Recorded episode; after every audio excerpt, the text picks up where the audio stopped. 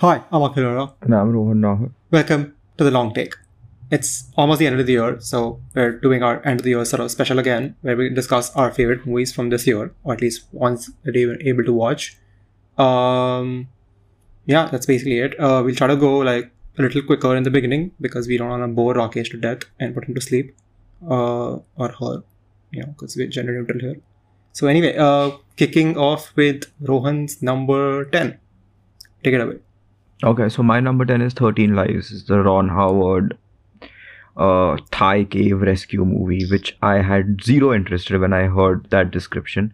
But then Hmm. when I watched it, I was like, oh, this is like an extremely like restrained, humanist, uh, kind of uplifting film. Uh, it sustained my Hmm. interest for a very, I mean, it was a really long movie.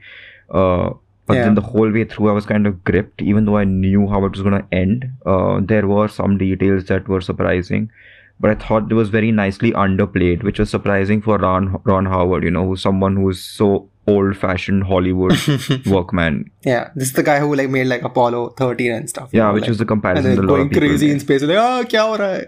Yeah, so this was nice departure for him and very deliberately uh, kind of muted uh, and focused on character, which I really liked yeah i think that the the length is not an issue because it's like a mission oriented movie right? Like so i think that sort of carries you because they're like oh yeah abhi ye karna hai abhi ye karna hai uske baad ye karna like hmm. there's like a thing there's always like a thing they're chasing.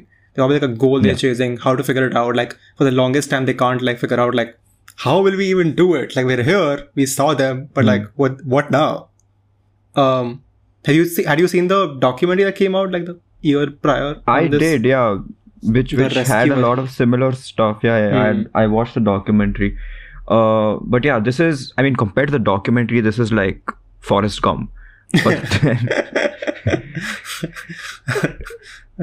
but then as as like a piece uh, by itself, um, I thought, yeah, this and another movie that we're going to discuss probably in 20 minutes. Very similar in Hmm. terms of just how gripping they are in terms of you know just the mission oriented yeah.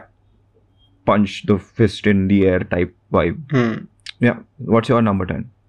Uh, my number 10 comes from Ireland. It's called The Quiet Girl. It's it's a very different film. It's, it's also muted like yours, but it's all it's Mhm. about a young girl who is basically like in a very dysfunctional family. Uh, she's sent away for the summer to her distant relatives where she literally blossoms, uh, sort of comes out of her shell thanks to people who actually pay attention to her. Um, yeah, like I, I didn't like this is like a film I randomly saw. I think like a couple of months back or something, and I wasn't really expecting to like you know I was like yeah, just like a small feature from like a first time director in Ireland. Like what could it be? And and it's just like I think packs like an emotional value by the end of it, like especially that final shot, like where she's sort of running and she realizes what she has gotten from these Hmm. people, and she's like, oh yeah, like which I've never had in my Hmm. life.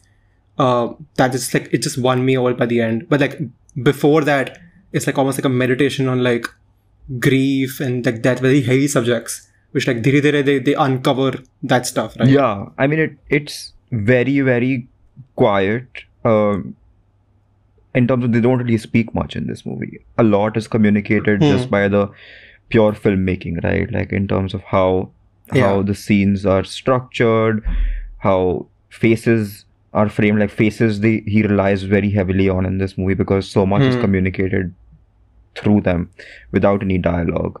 Um, it's also in Yeah. Irish, uh, in addition to being an Irish movie Yeah. uh, which is a very unusual language. Like you don't really watch movies in Ir- Irish, right? It's very unusual. Um, Hmm. so it's not a language that you can kind of understand the rhythms of as like someone who doesn't understand it or hasn't seen too many movies in that language.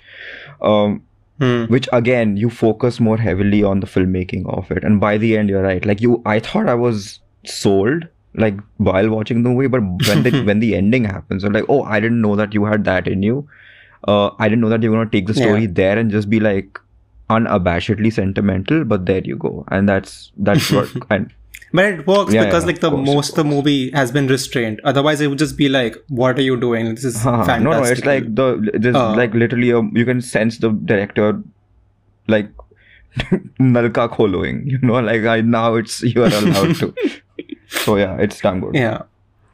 Right. Moving on. What is your number nine? My number nine is Michael Bay's Ambulance, which is not a joke inclusion on my list because I find it crazy that you know in the same year that Top Gun Maverick has been hailed as this great American blockbuster, right? Hmm. Ambulance is just as skillfully made, if not more, because we talk about like auteur directors and nobody in the world can do what Michael Bay did in Ambulance. It's like this is the movie where I I go in to every Michael Bay movie expecting this. Like this is what I expect of him, and this is like him operating at peak level for like two and a half hours. And everyone's in on the joke, you know. Nobody's taking themselves seriously in this movie. Yeah. Like everything is ridiculous, but like yeah, yeah, like it's deliberately over the top every moment of this. yeah, yeah, yeah. And then you know we we we spoke about how uh those pointless like Dwayne Johnson movies, how they have no like idea how to use drones. But this guy knows how to use drones, right? He's pushing the bar for himself. He knows like his Although like they got too much for me eventually. I was just like this movie is sometimes like a visual assault on like on my senses. yeah, yeah, yeah, it's supposed to be an assault, right? Everyone's yelling, nobody speaks. Yeah, yeah. There is this is the opposite of the two movies you've just discussed in Yeah, terms of sensibility. like in like in every way possible. This is like this is this is bro- this is louder than RRR. Imagine. Hmm. So Hmm. yeah, like just people kind of responded to Elvis for similar reasons because they were like, "Oh, this is so huge and everything is so loud." But I'm like, no, Elvis doesn't know understand storytelling, right? It's just Hmm. scene after scene of after scene of like Wikipedia article entries. uh, but this one is like unabashed sentimentality that Michael Bay does so well. You know that oh like slow mo Terrence Malick thing, and then just sparky like explosions. Yeah, yeah. And like cameras like spinning around characters, Yeah, obviously. This is this is what I enjoy. and I think like I'm at that age where I'm not gonna like uh kind of pretend that I don't. What's your number? Right. Uh, my number nine does not uh, buck to this trend. Yeah, it, it's sticking to the trend we established prior to this movie. It's called Happening. It's a small movie from France uh, about a teenager who is one night stand and then she gets pregnant and she's like living in 1963, which I didn't ma- mention until now, forgot. Uh, and, And because of that, it doesn't like, matter because you, it could be any time, right? Exactly. Yeah. It could be any time. I mean, there's so many countries today, which like even if the access is easily available, like the way society looks at you, which is like what happens in this movie as well, right? Like it's just everyone around her is just like they don't even know. Like the word never comes up. The word I just mentioned, abortion, never comes up in the entire movie because saying that is too much. Let alone having you know talking about like giving access to that for women. Yeah, yeah. Uh, and this is France, right? Almost in a way feels like this movie was made in Iran secretly Yeah. because of how how how the everyone's tiptoeing Yeah, around yeah. everything. Uh, yeah. And it's yeah, it's just like this is, and I saw this before, like you know, things got worse in the U.S. and like stuff like, like in South Hmm. America and stuff. So like that movie's been hitting harder for a lot, a lot of people after who've seen that. But like, Hmm. I feel like these kind of movies are just like forever, right? Like it's just it's, it. This is what our world is. It's society's always been stacked against women. Uh, we do not make it easy for them. Mm. And when they get into terrible situations, when they get into corners, they just like, screw you, yeah, live with this now. Um, and it's just like, again, like like the two of him discussed, like 13 Lives in Quiet Girl, it's very restrained, you know, it doesn't like, I think the woman, even though like, she's not a woman, she's a, she's a teenager, even though she's going through such insane things, like the camera's like it, on her face the entire time, like, so this movie, mm. mein, it's like so claustrophobic to be, be with her. But like there's never a scene where like they give into the mirror drama, right? There's never a scene where she just like breaks down and cries for like three minutes. yeah, because she can't, right? Uh, Because she has no support. Like she's literally alone. Yeah. It's like it reminded me of that movie Son of Saul. I don't know if you remember. Right, you're just Hmm. strapped to the protagonist in four by three ratio for however long it's going to take them to survive, and yeah, you like don't that, know. that's basically what it is. Like this is like, a survival movie in some way, right? She has to figure a way Hmm. out.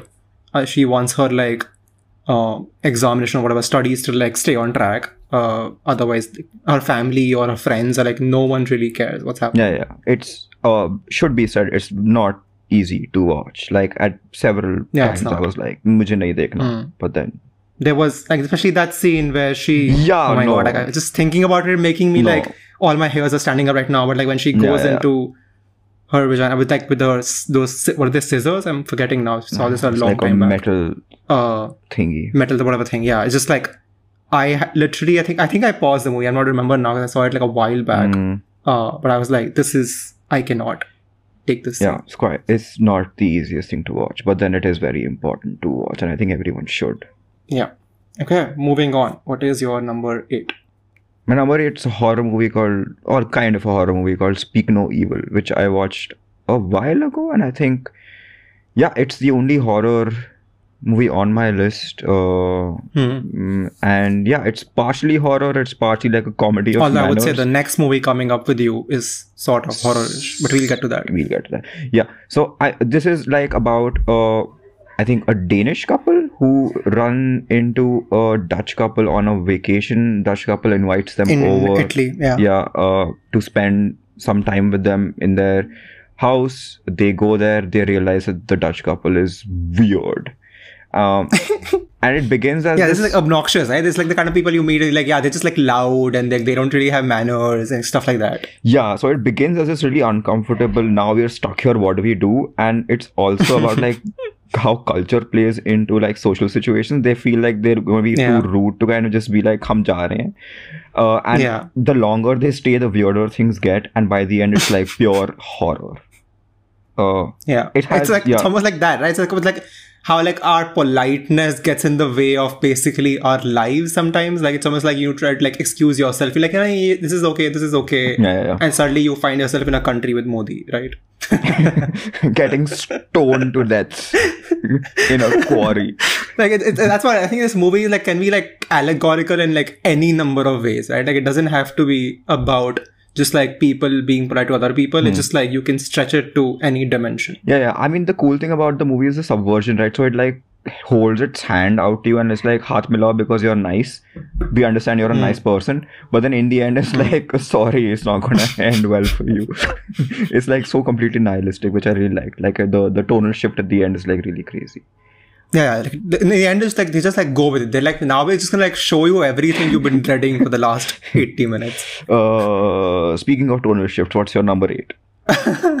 um, so yeah, like uh, everyone, I don't know, I think everyone knows it, but like this guy who's made Old Boy and The Handmaiden, very like graphic movies with like blood and sex and everything, Mm, uh, has now made a movie called Decision to Leave, which has like the basics, like sort of understanding, but like then removed much of like his sort of the things he's known for. So it doesn't feel like a Park Chan Wook movie when you come into it. mm, Uh, but you can tell like he's operating in the same space. It's, it's like the I, I call it the best romantic movie of 2022. Um, like even though like primarily it's something else, but like that's what it actually is. It's a it's a romantic movie. It's about a you know detective like who's trying to like apprehend this woman. But he just falls for her, and uh, it's just like the turns it takes.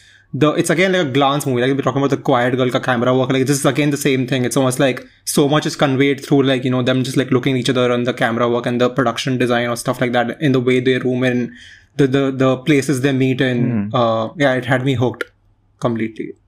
Uh, yeah, I mean, so for me, Decision to Leave did not work, and I'm going into Oh. it as a big Park Chan Wook fan. And this is not because this is a departure for him as a director. I think it's very much in his wheelhouse, the themes that he's dealing with, you know, like just psychosexual yearning, you know, like turned up to 11. That's something he's done Yeah, I think before. I think it was a departure in like the visual depiction of it. Uh, so yeah, I mean, so with decision to leave, uh, what I can do is I can admire the technical achievements, and it is quite amazing to look at. Like to just wonder how Hmm. he achieved some of the shots, and you know, some of the some of the camera work is insane, and it will take like twenty viewings to kind of appreciate all of it. but then for me. A romantic movie has to make me feel, and this did not make me feel anything even like Right. Vertigo, which this movie is kind of riffing on, made me feel. Yeah, something. it is like a very Hitchcockian. Yeah, but this for a romantic movie, and this is a romantic movie. You are right, but then on that account, it's a failure because I felt nothing for these two people, uh, which Hmm. is sad. Which I guess like sort of brings us to your number seven, where I like we discussed that in in depth on our episode, where I did not like connect with. So yeah, what is it? Yeah, it's Blonde, which is yeah one of the most divisive ones this year. Um, Hmm. the Marilyn Monroe biopic, quote unquote, which is a made up horror Yeah, movie. quote unquote. it's like basically like Amadeus, but like in today's era, right? yeah, it's uh, yeah, it's like I appreciate wild swings, and this is a wild swing if Hmm. there ever was one. Um, from minute one to like whatever three hours for however long it is, it's just It's long. huh it's it's intense it's uh difficult to watch it's not holding back it wants you to feel everything it wants you to feel and i think it does a really good job Yeah, yeah. It's like just like happening, I think the camera is like on her face like the entire movie. yeah and i think it does a really good job in achieving what it set out to do which is a which is a um, a simple benchmark that I set for every movie that I watch. Like I might not agree with what the movie is aiming for, but if the movie itself achieves it, then you know, thumbs up. In this case, I found myself agreeing with whatever the movie was saying. You know, like world's difficult, people enjoy watching others suffer, and here you go, you're the you're the you're the culprit. Um, yeah. I've already like voiced my thoughts like in a much longer form. So instead of like wasting time again here, you just go to our episode blog and check that one out. yep. Uh, what's your number seven? My number seven, I think, is also your number six, if I'm getting it correct here. Uh, it's called Tar. It's the movie that I think a lot of people are actually putting number one on their list. Uh, and it's like supposed to be an Oscar frontrunner, but I wasn't like that out of it. But also like did not leave me once it like got me hooked. Like it just that's obviously thanks to like Cate Blanchett. She's amazing in I think almost everything she does. Hmm. Uh, and yeah, it's, like, it's almost thanks to her power that you just like you're put into the world. Like I, I mean, when I went in, I was like, you sort of like get those expectations, right? If you like watched it after all those like sort of praises have been sung, you're like, yeah, okay, like now I'm expecting this to be like Dark Knight now. Uh, so obviously, like it's not gonna be like that ever. Uh, but it's almost like one of the um most involving movies. Right? I think what it it does well well is that it never like sort of like talks down or like never t- teaches like or never voices like where it stands on its character. It's like yeah, this is the character The end. Until the end. Which like there are debates over it whether that those scenes are even like happening for real or not. Uh, there, there are theories out there which like I even I have no idea. Okay. Um. Anyway, so until that point, yeah. But like it's like the it's the fall from grace is just, it's just amazing to watch for any like movie, right? That that's why these movies work is because you like people like falling from the top. I guess everyone like just likes that. Especially someone Uh, like and it's depicted this person. Yeah this person like who just like who uses everyone around her is horrible to everyone like and like g- grants like you know like favors and like stuff like yeah, like that person will like perform for me now because like i like her face or whatever. Hmm. and goes up to like schoolyard bullies and then becomes the bully herself like you know just like yeah just horrible behavior like all around. Yeah, uh, what I really appreciate about this movie is how, uh, it, how like you said, you know, it doesn't really sp- spoon feed the like it expects you to be intelligent enough to follow along and draw your own conclusions, and it's complex. It's not easy. Like you can't. You, characters are real characters. They're like real people. They're not easily Hmm. like slotted into boxes for your convenience, uh, which a lot of movies tend to do. You know, because it's the easiest way to go about things. So for yeah the longest this character time, bad yeah. this character good so for the longest time, you don't know what to feel about this person, right? You're watching this person sing- be like literally people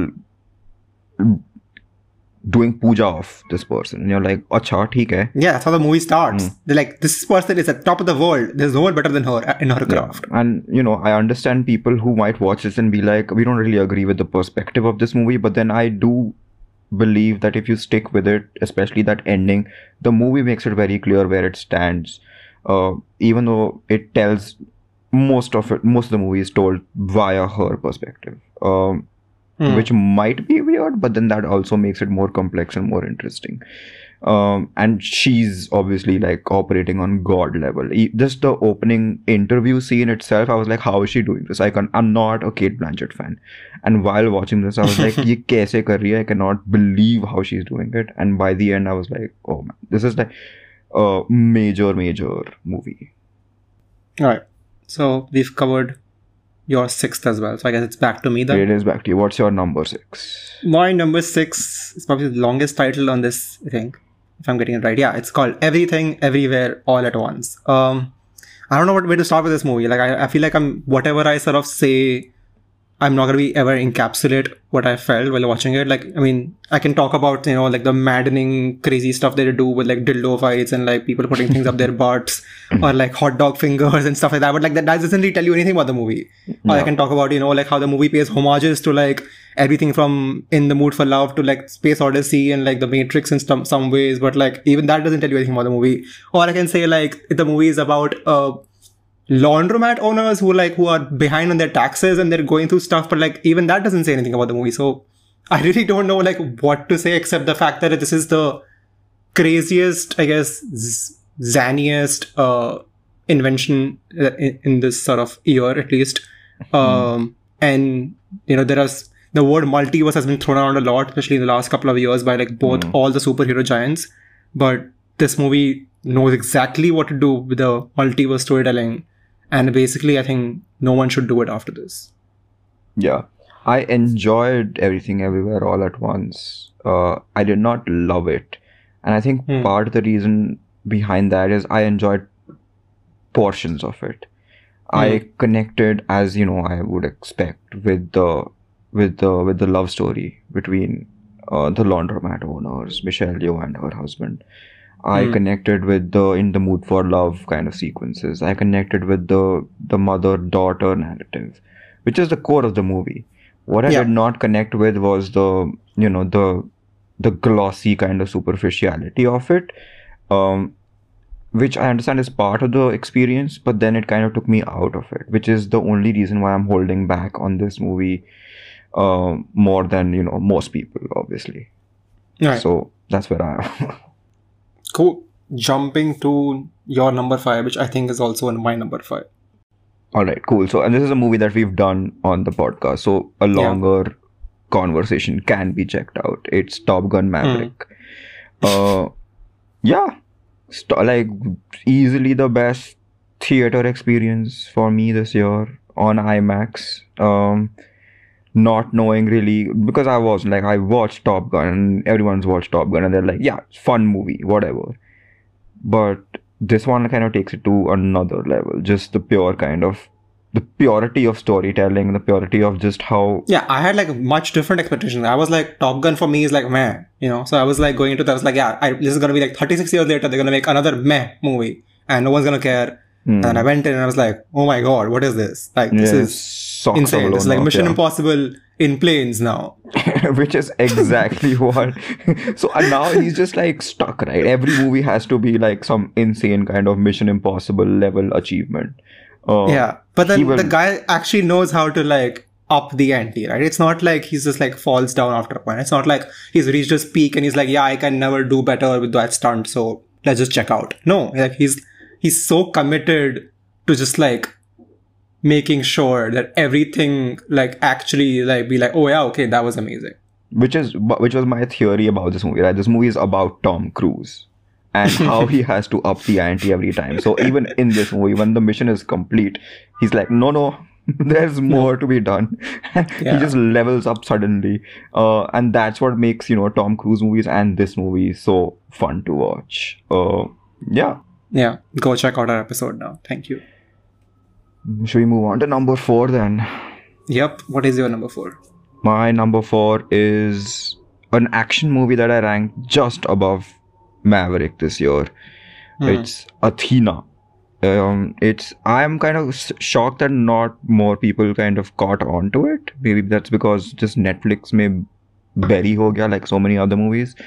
Um, but yeah, it's like this crazy biblical fable set in a Paris. Uh, Banlieue, I think. yeah, a banlieue like a housing complex Hmm. uh, where like an uprising happens because a child is killed by the police and the movie is Yeah. kind of a collection of these elaborately staged long action sequences um, with deliberately thinly written characters who serve as archetypes uh, and it's angry and it's furious and by the end you're like i don't know if you're going to start a riot in real life.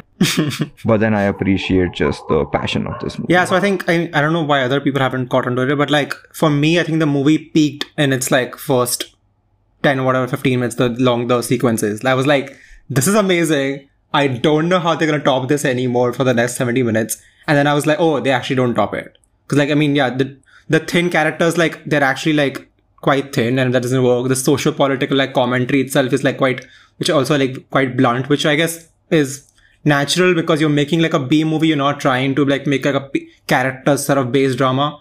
Uh but yeah like i was i think i will remember this movie for the first 15 minutes and I, after that i'll be like yeah okay that was okay. But like first 15 minutes very very good. Yeah, so Athena for me was like uh, like a big screen movie that was just sadly on Netflix. You know, I can't imagine how much better I would have liked it if I'd seen it on like a actual screen with like people who got riled up as they were Hmm. watching it. That would have been a really cool experience. But then I'd imagine that the reason I felt so strongly about it, even though I watched it on like a laptop or whatever, is because it's so like powerful in what it wants to do, right? And again, like when a movie achieves what it wants to achieve is when I'm when I appreciate it. And this movie was very clear about what it wanted to do. It was very clear about its politics, very clear about how it wanted to convey its anger. It was very clear about you know the technical things it wanted to achieve. Um, it felt like a music video. All that's very cool. Um, so yeah, really, really, really, really strong movie for me. right Uh, what is your number four? I think my number four is the only documentary in our list, if I'm getting it right. Um, it's called Navalny. It's named after the guy who's currently in, sitting in jail thanks to Putin. Um, I think I saw this. Yeah, yeah, I obviously saw this. Like this is- the war has been going on, like not war, invasion has been going on, like yeah, pretty much an all entire year. I think now. Um, Hmm.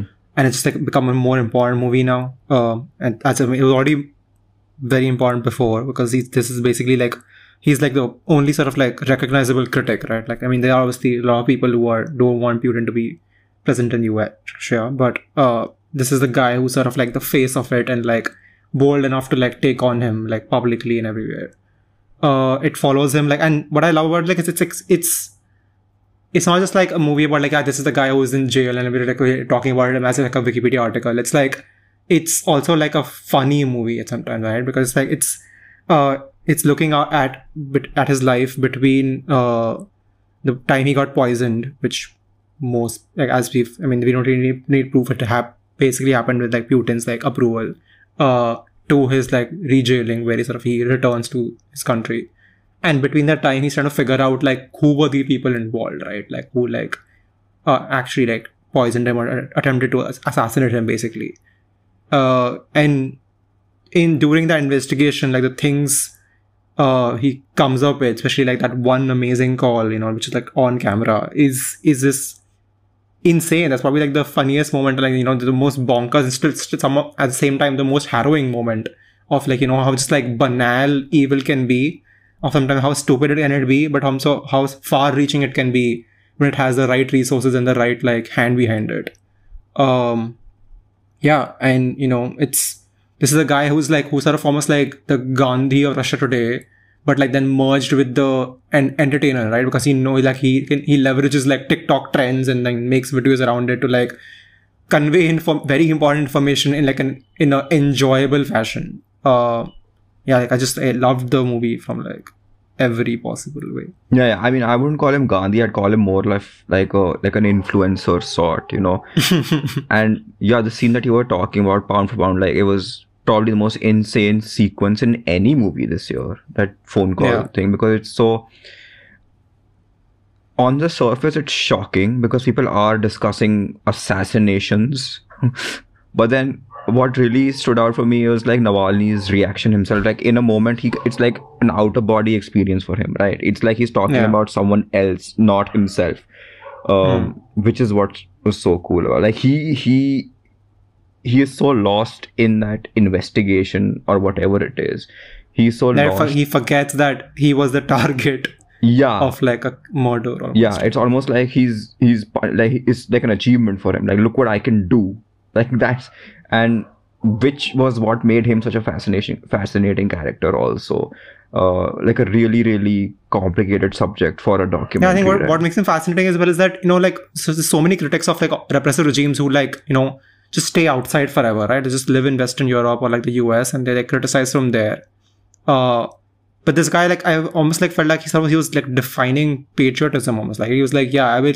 I mean, there's like one thing to stand here and like criticizing Putin and here, but he was like, no, I'm gonna go back to my country. I don't care what happens to me. Which like most likely, it's not it's not gonna be very well. He's already like in I think nine year prison term or something after the documentary's events. Uh, and possibly he's gonna stay there like all his life if, as long as Putin is in power. So in that sense, like that's almost like like a brave but also like a foolish decision because like how much he can he is he does he think he can do if he's just gonna sit behind like prison bars the rest of his life? so life. he is someone who is so like committed to the cause mm. that he is okay with becoming the martyr at this point right he wants to be the symbol for whatever rebellion that he has started he's he he isn't so much concerned anymore about surviving it and leading it himself which is what i find so fascinating about this person like he seemed like someone who was an opportunist opportunist early in his mm. career which the movie kind of touches yeah. on someone who just wanted to oppose for the sake of opposition but then he's also open to kind of his his ideologies are flexible. Like as long as i win and as long as i get the support that i want i'm okay with kind of siding with whoever will give me that support which is what's fascinating right? And by this point he's so far down this path that he's kind of lost any sense of yeah what is the end goal here? How long will this fight continue? Uh, does it even matter if i live or die? Which is fascinating to me. Uh, yeah probably probably deserves 15 more documentaries about him. Yeah uh okay then. Moving on to your number three. Moving on to my number three.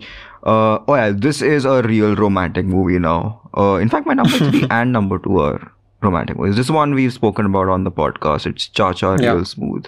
Uh another movie that i kind of anticipated would be a m- more you know important kind of awards player but has I wonder if like the early release sort of yeah that kind of impacted which that. is my theory about 13 lives as well it is like poorly timed release especially in a streaming era you know movies come and go on a week to week basis people forget um so yeah cha cha real smooth although maybe apple was trying to follow the coda thing because coda was also released earlyish right yeah, it was um, like the same thing format, with, which we discussed, right? Which other real smooth. We were like, yeah, they trying to copy that playbook, but doesn't seem to have worked for them. Yeah, so I mean, this one should have been a shoe in for like supporting actress. What a great character Dakota Johnson played in this movie, yeah. and just so sad at the end, but yet like so uplifting. It was so the the relationship that the two central characters in this movie, the director who's like 25 years old, he's playing the protagonist as well, um, had with Dakota Johnson's character was just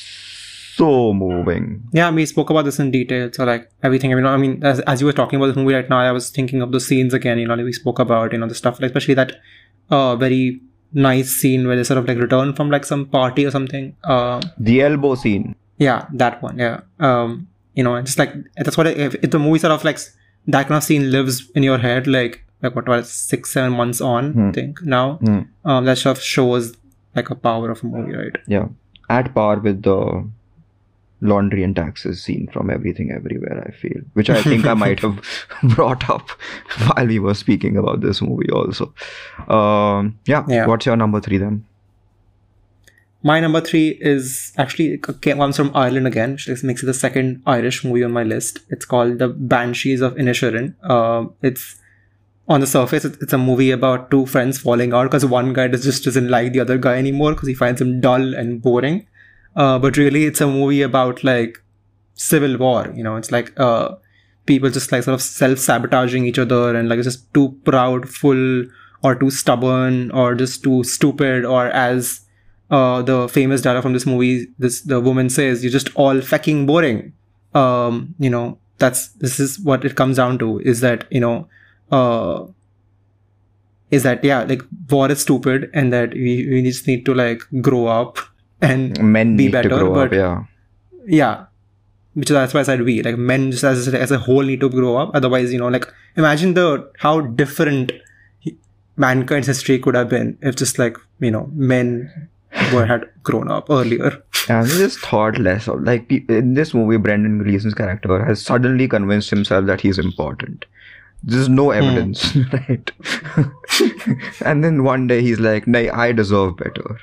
And Yeah. it's also a movie about you know just the arrogance that comes with creating art, however unimportant. And the arrogance and, that's what that that's that's the the funny like core there right? He's like it's for he's decided that art is very important to him. Hmm. he must make art until his death. He has to leave something valuable behind. Hmm. and at the same time he's like sacrificing that very thing. He's like if you come near me i will sacrifice the very thing that is important for me for my art. So like it's the that's that's what it's conveying about the stupidity of war right? It's almost like you're saying that oh yeah like my land or my like country is important to me but you kill your own people when you go to war. Yeah. it's the it's always women and children who die the most when you go to war. It's never like oh yeah we killed more of them. Yeah. And it's also what you're willing to turn your back on, right? Because Colin Farrell's character, and what a crazy year Colin Farrell's been having, you know. yeah Colin Farrell's character in this movie represents, I mean, in the eyes of Brendan Gleeson, he represents stupidity. But Hmm. you and I know, having seen the movie and what the movie is saying, he represents kindness, right? He represents the alternative. He represents peace. which like he says in dialogue like a movie doesn't even try to play it like coy or anything he literally in one scene he's like i am the nice guy i've always been nice Yeah, and it's fine. You don't need to do anything else because that's where we are as society, right? If you're nice, that's more than anyone else can offer you. Uh, yeah yeah that's better than 99.9% that are offering right that now. being said, it is like Martin McDonagh, so it is like really, really bleak and bleakly funny. Um, Yeah. Not in the same way as in Bruges, which feels like a companion piece, which came out like more than a decade ago at this point. Um, yeah or even like his last movie, which felt more urgent and angrier, right? Which yeah yeah i was much much more angry i think yeah. this is like yeah this is like this is a works more as a comedy like you know especially like the, the play of the dialogues you know like the, the way alliterative nat- nature of like you know like saying the same line over and over again like stuff like that. Or even having like buffoons around like how the barry Keoghan the character he plays like stuff like that. Like it, it is is- first yeah. and foremost wants to make you laugh but then leave you at the end being like okay are you thinking now? Like or are you sort of leave you with that message and not just try to force that message yeah down. especially the ending right which is kind of ambiguous because you you've been building up Yeah. towards this clash and there is like it Hmm. is a violent clash there is violence in it a self-inflicted violence you know which is also like Yeah. a, a war allegory right because you are harming yourself uh, Yeah. but then in the end it's like what like is this a stalemate will the war continue tomorrow is it just like a ceasefire yeah but i think that's, that that it benefits from the fact that it knows more than its characters right like it, because it knows everything that's going to happen Hmm. to ireland beyond for like so many years and almost half like a, a century Hmm. uh, i think it's almost commentating on that in a way that that they will be stupid enough to come back to blows again yeah and yeah it works as yeah it's um if i'm not wrong martin mcdonagh is not irish even though he spent like a career making irish centric stuff Yeah. uh and he's got like the two best irish actors probably currently in yeah, business one of them is probably in the one. form of his career. This year. It's insane. So yeah this is a great movie banshees. Right. Moving on then. What is your runner-up? My runner-up is uh musical. Is the only musical that we have this year on the list Yeah, I guess like this. This, yeah, it is the only out and out musical. Yeah. Yeah, it's Cyrano, which is uh adaptation of the the play, which itself is like an adaptation of something else, which has been adapted like a million times before. but uh, yeah, it's if Cha Cha was a romantic movie, like this is a romantic movie. Like this is Yeah, this Almost is like almost Bollywood level romance. Yeah, this is like earnest musical romance, old fashioned. And I've noticed like a lot of these movies on my list just like very, very pure, like in terms of genre. Like they don't really play coy with what they're trying to do. And this one isn't like winking at the audience. This one wants to tug at your heartstrings. This one has that La La Land ending.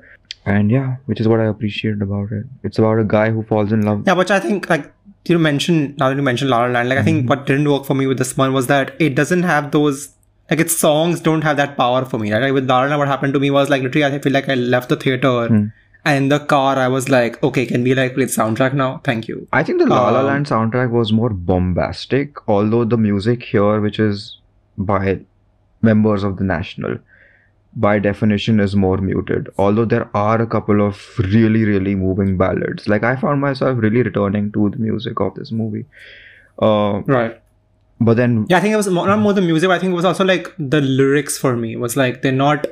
Mhm. I don't know. They weren't like evocative enough, or maybe like not pulling me enough to be like, oh yeah, like I want to like hear them again. do you think that's Uh, because but yeah, on the whole- he isn't like Peter Dinklage is the main guy. He isn't like a singer singer because he is required to do a lot of singing. But like that was also the case in like La La Land, right? Like they had to do so much singing themselves. Uh, so I don't think that's the barrier. So I think like I think when I, actually I always prefer it when like actors are given the job rather than feeling fake, you know, because like you can tell, right? Like when they because they're in the dialogues, they like sound themselves, and the minute they start singing, you can tell like someone else is singing for them.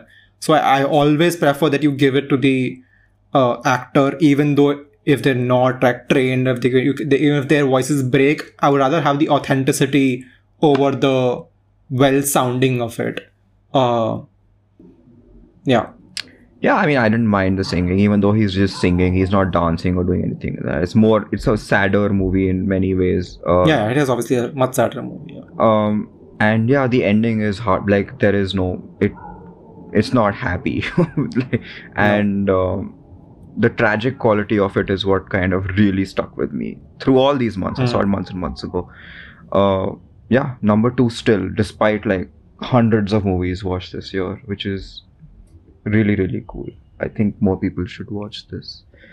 Uh, but funny enough, like my number two did not really work for you, and your number two did not really work for me. Tell Rakesh what it is. Uh, yeah, so this is, uh, I think, the only movie on this list from Iran. Uh, it's made by the son of a legendary director, almost, uh, I think, in my opinion. Yeah, yeah, legendary Uh, world, worldwide, world-renowned legend. Mhm. So Ska Beta is now, this is his first feature, uh, which is a movie, in a way, this is, I mean, for me, it's like a companion piece to Navalny. It's also Because, a companion uh, piece to Banshees of Inisherin, by the way. Yeah, it could be seen as that as well. But yeah, for me, but more of like I was thought as Naval, uh, Navalny because it's always like it's set in a repressive regime. Uh, it doesn't like tell you that any at any point, uh, at least like until like deep into the movie, like you got to get that sense. Uh, it's just like initially it's just a road movie, you know, just like eccentric family and like people are bickering with each other all the time. Everyone's on edge for some reason except the small kid who like is having the time of his life. Um, and yeah like it's it's slowly like become you realize what, what it's actually like trying to hint at or talk about and i think by the time like the movie like reached you know by the time they, they bury the dog spoiler alert uh and like they're driving away and then they're sort of dancing almost in the car to that like sort of pop song whatever. And i was like i think crying with them everyone else. It, it was that's probably like the that loud mouthed sort of like climactic end to the movie was like i was like i think yeah sold by then. But i guess it didn't work for you you said. Yeah, I do think that I was kind of struggling to connect with these characters because of how um, kind of ambiguously written they were. Um, Hmm. Not so much the story, like I was in for the ride, like I wanted to know what was happening, I wanted to know where they were going, what the point of it all was. But then I do sense that I would have appreciated it more if I knew more going in. Um, right like I would have appreciated what the cyclist stands for. I would have appreciated what the random people that they run into stand for. I would have appreciated what the dog represents, you know, because they all Hmm. represent things. They all represent a part of Iranian culture that is kind of influencing how people live these days. Uh, the journey itself has meaning, but then all of it is is too much to kind of absorb right at the end when you understand what it's all about. Um, yeah, which is why I kind of thought it was like Banshees of Inisherin, right? Although in Banshees it tells you very early on that the civil war is happening across the whatever Yeah. sea, so you know that you know in back of your mind that this is what the movie is about. Um, here I was like, oh, it's like waiting for Godot, which is also why I made that connection. Um, Hmm. but then even in waiting for Godot, you know very early on what they're waiting for, right? Um, So yeah, that was just a struggle. Like I was, I didn't really connect with the. I didn't connect with it emotionally. I suppose. Yeah, I think like that almost like comes from I think what his father sometimes does is like he's he's not like I think that's almost like Iranian cinema in general as well as that But his they're not they father don't is want you to capable of you know of like hitting the core emotion of every scene with like very very yeah, yeah, simple. because he's like a much yeah, more experienced filmmaker as well. Yeah. just if the tilt of a camera and you're like, oh my god, destroyed. You know, like that level. uh, but yeah, I so like yeah. in, in this movie as well, like I mean, the one of the the scene that still sort of like holds with me is like this like they've kept you in the car for the longest time, right? You just like almost like Hmm. you become part of the family for like the longest time, and then when the, that that biggest scene comes where they're actually supposed to reveal what's happening is that, hmm. that this child is being sent away. Hmm. He just like pulls away. It's like just like super wide shot. And it's like running back and forth from like one tree to like the bike and the bike to the back to the car. Mm-hmm. And it's just full chaos is happening because like everyone's emotions are now coming out because the family's actually getting separated. Uh, Uh, and I just thought like that like sort of decision sort of like really worked for me. I was like, okay, like I understand why you want to pull back at this moment. yeah, yeah, yeah. I Uh, mean, yeah. To be clear, like there is like a, there is clear talent here. You know, like Hmm. more like authorship than most movies that we'd see. Um, Yeah. But yeah, I, I mean, I'm obviously interested to watch more. Obviously. Yeah, I'm really. I mean, I was surprised. You know, I was like when I f- like first read about, it, I was like, oh, yeah, maybe it's like a Jafar, but I was like, wait, Panah Panahi, ye kaun hai? uh, and like once you've seen it, you're like, yeah, okay, this is like a very good debut feature. Speaking of debut Yes. features, Both are number one. we have the same number one, which is I think for the first time it's happened in three years. I think. We are sharing number one. Although I would want to like quickly just point out there is a companion piece movie to this one that is not on my list. Hmm. But then in the days since I've seen it, it has been sticking like it refuses to go away. And I have a suspicion that if we were to record this anytime in the future, maybe a week or 10 days or a month or whatever, it would very easily be number one. Like The Fabelmans is the movie I'm talking Oh. about. And it's not in my number, it's not in my top 10 as we speak in this moment. So my favorite, I think it was like in my like if we had like a twelve or an eleven, I think I would have Exactly. crept in. But like I don't know, like I like how you like didn't connect with like Hmm. hit the road. Uh, like that happened with, to me with the Fabelmans. Like I was like a, the craft Hmm. of it and like I could journey of it. You know, I could admire. But like for some reason, I could like I was never like really really like pulled into it. It's just one of those movies that when I watched it for the first time, I had a similar reaction to what you're describing right now. Is like I understand, I the craft is crazy. Maybe I'm not connecting to it in the way that he wanted to, but in the days since I've seen it, I just refuse to go away. And every day I'm like, and I haven't seen it again, but every day one scene pops in my head, and I'm Right. like, oh, I think that's like that's Aftersun for me, which like we haven't mentioned. So like I just Yeah. mentioned now. That, that's how that's our number, number one. like that's like Aftersun. Just like there are every time like I just think about like the movies this year. Like I'm thinking about like videotape scenes from Yeah. movie. which is funny right because this is as you mentioned a debut feature about a person recalling you know the formative kind of years in their life with their parent right which is what Yeah, spielberg has done five decades into his career and this person has done in the and so many people, right? Like this year, we Mm-hmm. Yeah. not just the Fabelmans, we also had Yeah, like Bardo. Bardo, from Iñárritu. We had Armageddon Time James Gray. from James Gray, and we had uh what's the Empire of Light from Sam Mendes. and uh, and it's this is some 30 something scottish director like making her first feature and she's made this. Yeah it's insane. This is the movie where i'm like paul mescal star. Like star. Almost Mescal star and like like how do you get the kid to act so mature? The kid is like a toss up for me like child performances in movies right? You either you either get it or you don't and it's mo- like it can't be trained. Right. like i don't think directors or most directors have that skill where they can train an actor a child actor to do what they want. It's either the child Hmm. gets it and you cast right? It's more of a casting thing than like a direction Hmm. thing i feel. And this one obviously they found the kid right? Um yeah Belfast was last year, right? And that kid was kind of annoying in a similarly kind of semi autobiographical story about yeah yeah I mean, Belfast the movie was, to be fair, annoying for me. It just felt, it felt fake. fake. And this one is like every moment, even though you haven't lived it, it makes you feel as if it's your memory. Even though you might Yeah. not have Just every moment is, is coming to life, like in the right. biggest form possible. and just those quiet scenes of her uh, the lens of the director just observing paul mescal's character like from a distance you know with the, with his back turned to us. Uh, yeah which is what i like right? Like it's not the movie because like she's remembering like you know we eventually we're giving given the perspective through the film not like told Mhm. early on. Because she's remembering and like sifting, sifting through sort of like videotapes. What i like is that it's never becomes like oh yeah like now that we have the knowledge of putting you in the past we'll show you what like the father is feeling. It- no that that would be a hmm. lie right? Because then that would be like going into areas you necessarily cannot go because the daughter did not have access to that sort of knowledge or hmm. that memory. So i think that's what i appreciate is that they sort of like they keep that like i loved movies when they sort of you know like they they not she's not hiding anything because in a way she doesn't know right? Because it's this semi autograph boyfriend or hmm. whatever. Uh, but like she, by keeping that distance, it's almost like an invitation to you and be like, okay, what do you think he was going through?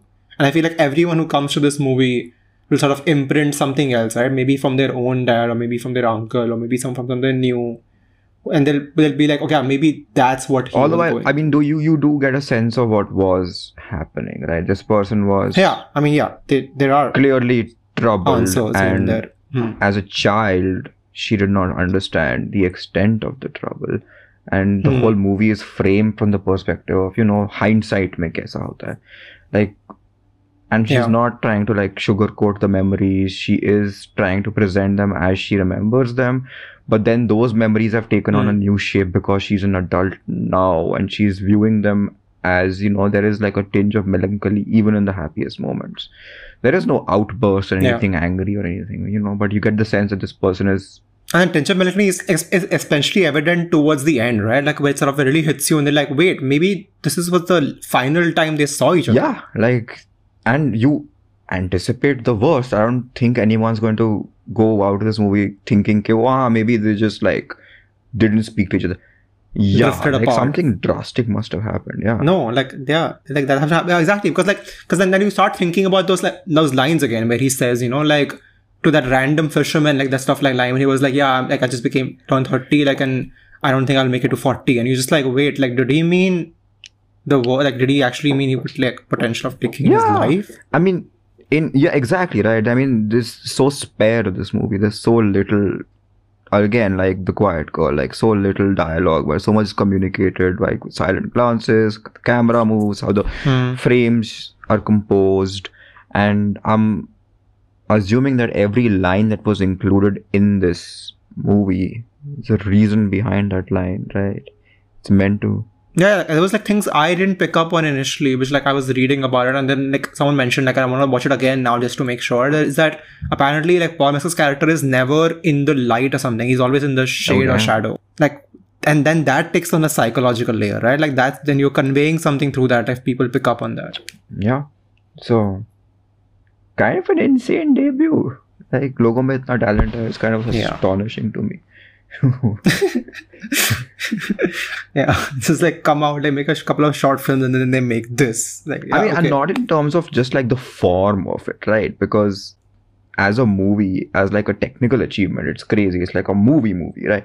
Uh, but just in terms of the emotional maturity of it coming from someone who's Yeah. in their 30s, early 30s, right? You wouldn't normally expect that. Like you wouldn't im- normally expect someone to have such an emotionally mature like outlook towards such serious things. Um, especially Mm. if you could like look around you and kind of observe what people our age are like doing in going to nightclubs. whatever. I mean, you can go to a nightclub, right? But then pe- it doesn't matter if you're like an actively like like, you're an emotionally intelligent person who's nice to people. You know, you're understanding this that. It's fine. But then I see people that are really stupid and they don't really know they're stupid, and it's it's just like a reminder that you know there are so many different kinds of people in this world. Maybe we need to kind of experience more things and not be kind of restricted to our own kind of tiny bubbles that we live in. Yeah, which like I was just like looking at our list as well. It's like, and that's what I find. Right when I talk to like a lot of people, there's like there, and it's the it's the barrier again, right? I mean, so many of our movies are in English, sure, but like even then, like people don't even venture out into like English movies from like other countries. You know, forget like venturing into non-English movies from other countries. And it's just Oh, like this they're is like leaving so much on the table right, yeah. every year. Like you speak to like most people and their their movies like will come from like their local culture. You know, and, and it's not just for No, and, India. and the the the tragedy is that you will watch a movie in French, right? But then you're understanding only sixty percent of it. Is my theory with every foreign language movie. Hmm. Like when you watch a movie in a foreign language that you don't understand the nuances of, Yeah. it's like watching a dub basically, Mhm. right? And we know that if you watch a dub, it takes away so much of the experience. Yeah. So imagine how much is there on the table that you're not experiencing to its fullest. Um, yeah, it's kind of mind-boggling. It's also like a fool's errand. Like this is not something that you can conquer ever. So it's pointless thinking about it. I was also, I was also looking at this, this was like so little of our like list is also like sometimes available just like to watch in India, even though like you know streaming services keep growing and growing as we're being told every the- year. Which is the lie that streaming services have told us. Yeah, is In that- fact, it's more difficult. It's exactly like it's just. I mean, some of our movies are actually like was first released like in film festivals like the previous year, 2021, and they still haven't made it to like any platform in India, right? And it just like out of like the all the movies like you were talking about like you know Top Gun being a great like cinema experience. That's the only movie out of my list I like out of ten I watched in cinema. Everything else I've seen at home because they're not coming. That's true. They're not They're not coming. even if they're coming to, to a stream platform, that stream platform is not taking the effort out to be like, okay, let's put it in theaters for a week or a month and then bring it to streaming. No, it's just like dumping it on streaming. There's yeah, movies are dumped. Banshees of and- Inisherin, direct to Hotstar. Direct to Hotstar. Athena played in Venice. Netflix forgotten. Yeah, everything everywhere. Like I waited months for it to come. Like eventually came to cinemas, but I had seen it like three months before that. And yeah, but like Aftersun is coming, I think, a week after we're gonna post this, which is good. Yeah, but directly to movie, not in theaters. Directed to movie. Yeah. So here's my thing, right? People and I was thought of this while watching Navalny. Hmm. You can produce whatever movie, you can you can f- get funding here and there. So you can probably make whatever movie you want to. Hmm. But the real indicator of where we are as a culture is if that movie finds distribution. Yeah. Right, for whatever reason, for political reasons, financial reasons, that's what we need to pay attention to going forward. It's okay if your movie is made. Navalny is going to be made, someone's going to pay for it. But then the bigger thing is that someone gave it exhibition, like HBO bought it or whatever. Yeah, right? like I've been waiting for like all that breathes, right? From the documentary from India. Like, where is the Indian distribution for that movie? It's an Indian documentary that's being shortlisted for the Oscars. Why is no one distributing it in theaters in India? For a sad note to end this episode and year on. That's all for this episode of The Long Take. You can follow us on Facebook, Twitter, YouTube, Instagram at The Long Take Pod. You can write to us at The Long Take Pod at gmail.com. Please leave us a rating and a review. Uh, we love this episode and we will see you next week.